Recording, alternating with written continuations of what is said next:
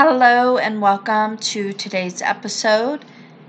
Today I'm reading Neville Goddard's lecture from 1969 and it is titled All Things Are Possible. For those of you who don't know, my name is Lynna. I'm a spiritual teacher, the life and manifestation coach, and on this podcast I strictly share the teachings of Neville Goddard. I do have a couple of other podcasts if you're interested. The links are in the description below to my website, and um, on my website I have links to those podcasts. So let's get into today's lecture. Again, it's titled All Things Are Possible. In the ninth chapter of the book of Mark, it is said, All things are possible to him who believes. And in the 19th chapter of the book of Matthew, we are told, with God, all things are possible. Here we see God equated with the believer. Seated here tonight, you believe you are a man or a woman. You believe you are here. But are you willing to believe you can go beyond what your reason and senses dictate? You do not have to limit your power of belief to what you, your reasonable mind dictates. The choice and its limitations are entirely up to you, for all things exist in the human imagination and it is from your imagination that your belief stems. If you go beyond the dictates of reason, it must be via your imagination. And since all things now exist there, you can at any moment go beyond what your reason and senses dictate. We have just had an eruption in the Christian world concerning the little icons people have made and worshipped for over a thousand years. The 115th Psalm described them as their idols are silver and gold, the work of men's hands. They have eyes, but do not see, mouths that do not speak, ears that do not hear, hands that do not feel, feet that do not walk, and no sound is heard in their throats. Those who make them are like them. So are all who trust in them. In today's paper, the story is told of a famous actress who had an accident while in a Rolls Royce. She was injured, but not seriously, and attributed her luck to the little icon she called St. Christopher. She is just like the one who made it and sold it to her, but she doesn't know it. Don't judge another by their worldly possessions, they receive them through belief. But they do not know their very being is the one who created it from created it for them. She believed her little gold icon saved her from a fatal accident. Nothing saved her but her belief in it. She bought and believed in her little icon because she does not know the one in whom she should trust. All things are possible to him who believes, and with God all things are possible. Here we see that God and the believer are one. When you leave here tonight, you expect to find your home where you left it. You will go to sleep there and believe you will wake up in your bed tomorrow morning. You believe you are clothed right now. I tell you, your capacity to believe is the human imagination, which is the only God. All imagination you have restricted yourself by the body of sense and reason you wear. Reason says you are in this room, that you have a certain amount of money, and can have no more unless you make a physical effort to get it. But you would wish you had more, wouldn't you? Assume your wish through the sense of feeling. That assumption, subjectively appropriated and believed to be true, is faith. Can you believe in its reality? Knowing all things are possible to him who believes, can you persuade yourself that, although your reason and senses deny it, your assumption will make it so? Blake, in his wonderful Marriage of Heaven and Hell, said, I dined with Isaiah and Ezekiel and asked, Does a strong persuasion that a thing is so make it so? And Isaiah replied, All prophets believe it does and in ages of imagination a firm persuasion moved mountains. But many today are not capable of a firm persuasion of anything. Everything here was once only a desire, believed. This building, the clothes you wear, or the car you drive, were first a desire, then believed into being. Yes, I believe there is a man named Neville. He may work for you to aid the fulfillment of your desire, if you believe you have it.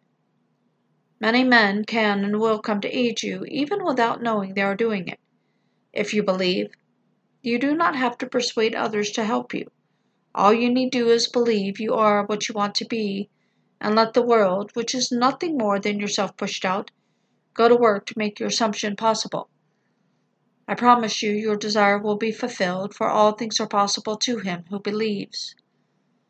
The late Robert Frost said our founding fathers did not believe in the future. They believed the future in. The most, most creative power in you is your power to believe a thing in. Our founding fathers did not believe that the passage of time would produce this country as they desired it. They wanted democracy, not a monarchy, and knew that sitting down and hoping it would come to pass wouldn't do it. They had to appropriate it, so they simply believed it in.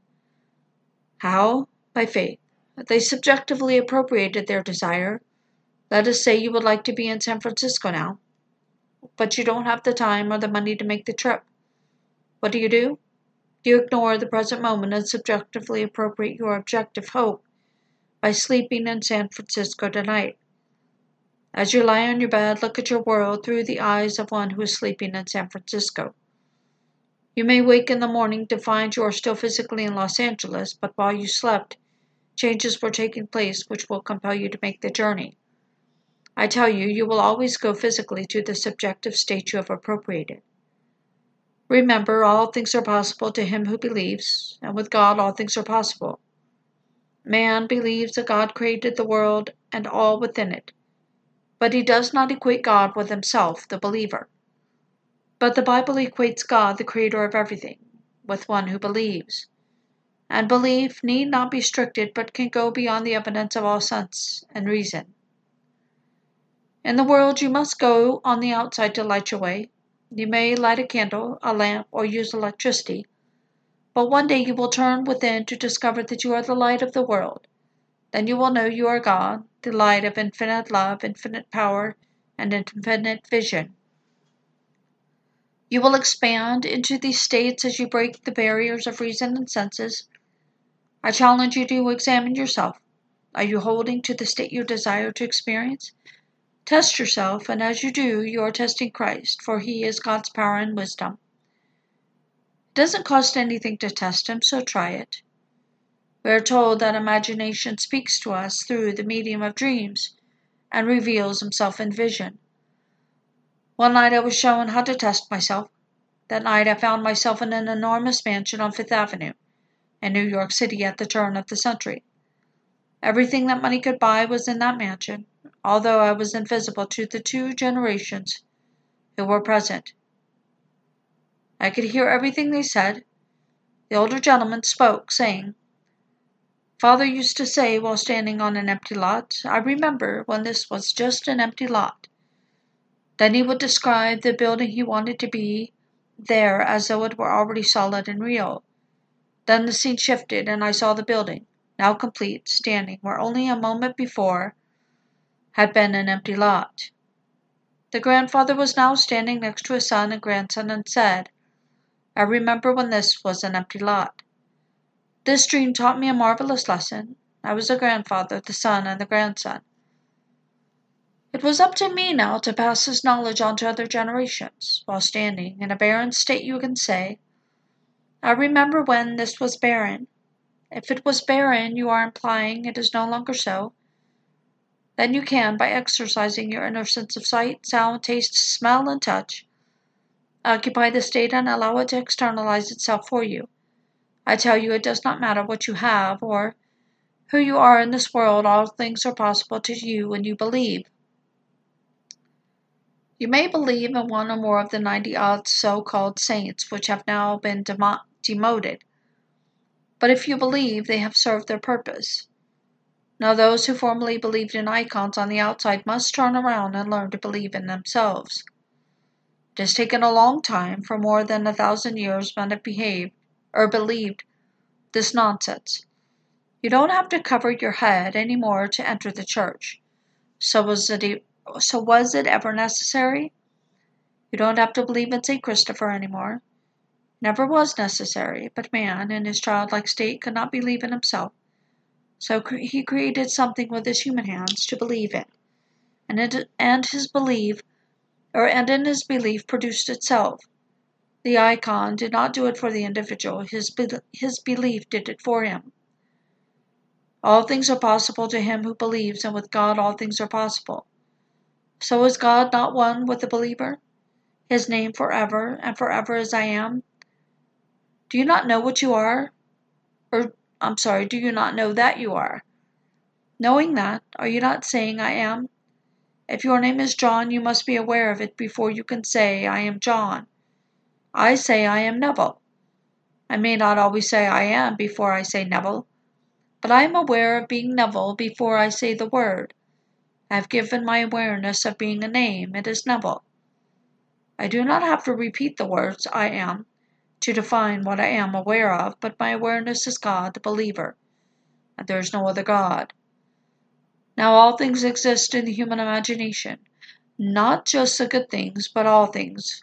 Listen to the words from the 33rd, 32nd chapter of the book of Deuteronomy.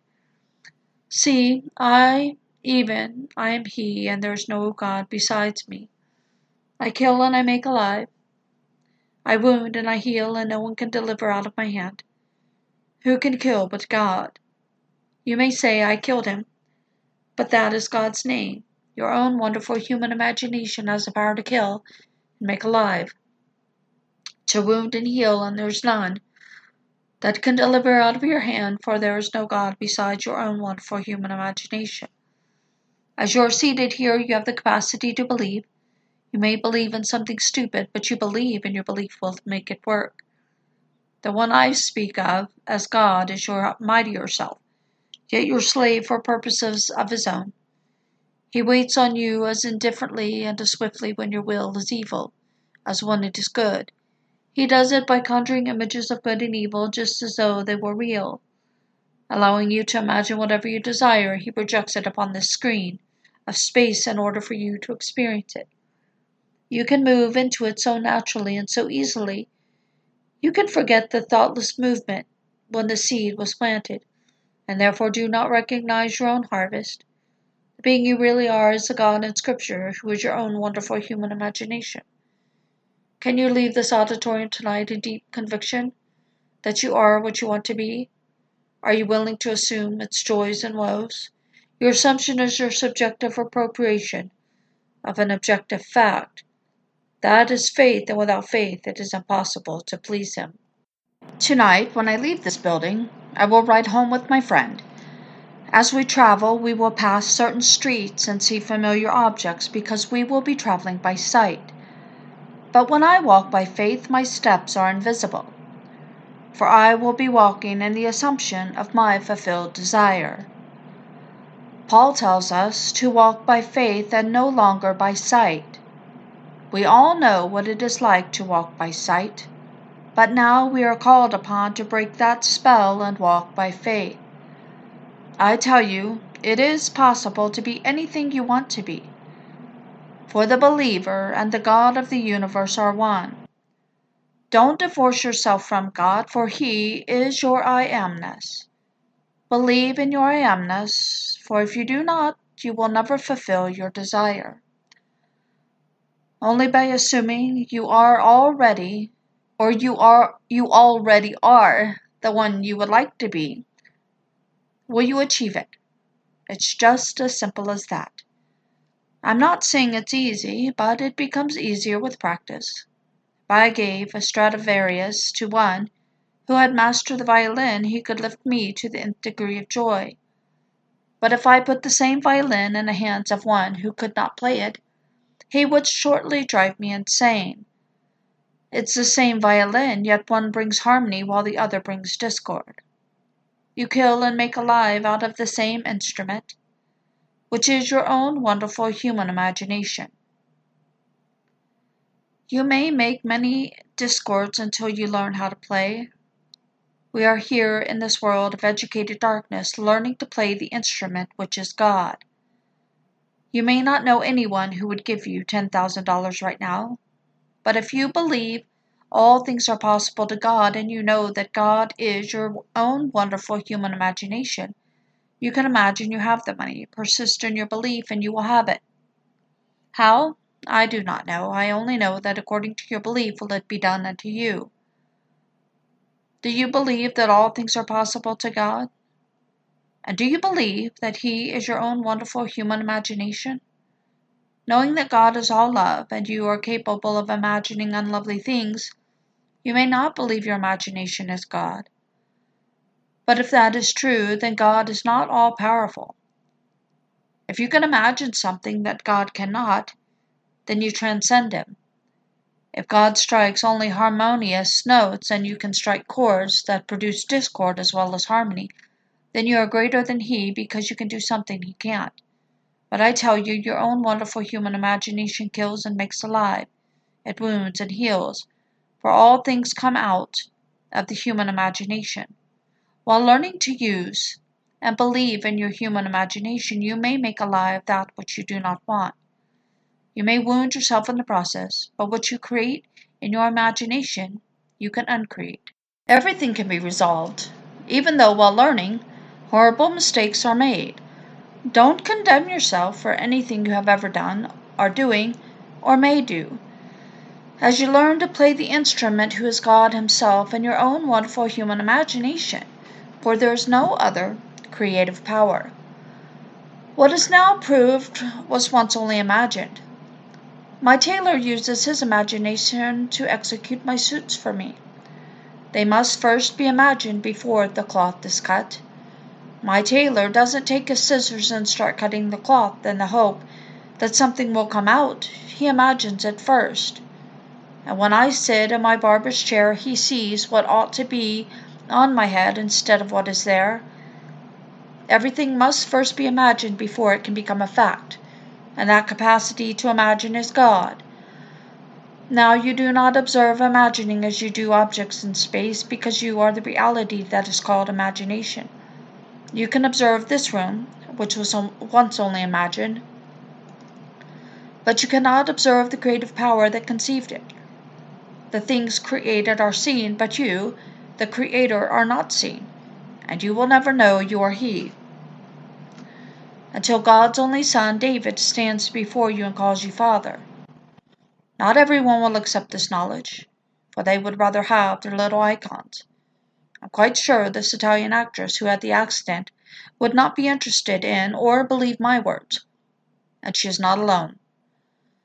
There are hundreds of millions tonight who would not give up their little medals. I saw where Cardinal McIntyre had put his seal of approval on the reverse side of the little St. Christopher medal, thereby giving it his blessing.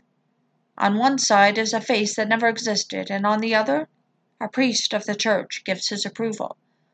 What nonsense! Yet the medals work because people believe they do. It's time for man to stop believing in something on the outside and start believing in his human imagination. It's time to stop all the outside icons. You shall make no graven image unto me, or have no other gods besides me. You may have no education, no money, or social background, and find it difficult to believe in yourself. But because all things are possible to him who believes, and with God all things are possible, you can go outside of your senses and believe anything into being. Test your imagination, and if it proves itself in performance, what does it matter what the world thinks? Through testing, I have proved imagination. I have found him, and now I share my findings with another. He is called Philip, the lover of horses, the symbol of the mind. Knowing Philip loves learning about how the mind functions, I tell him that I have found him whom Moses, whom Moses and the law and the prophets spoke Jesus, the Messiah.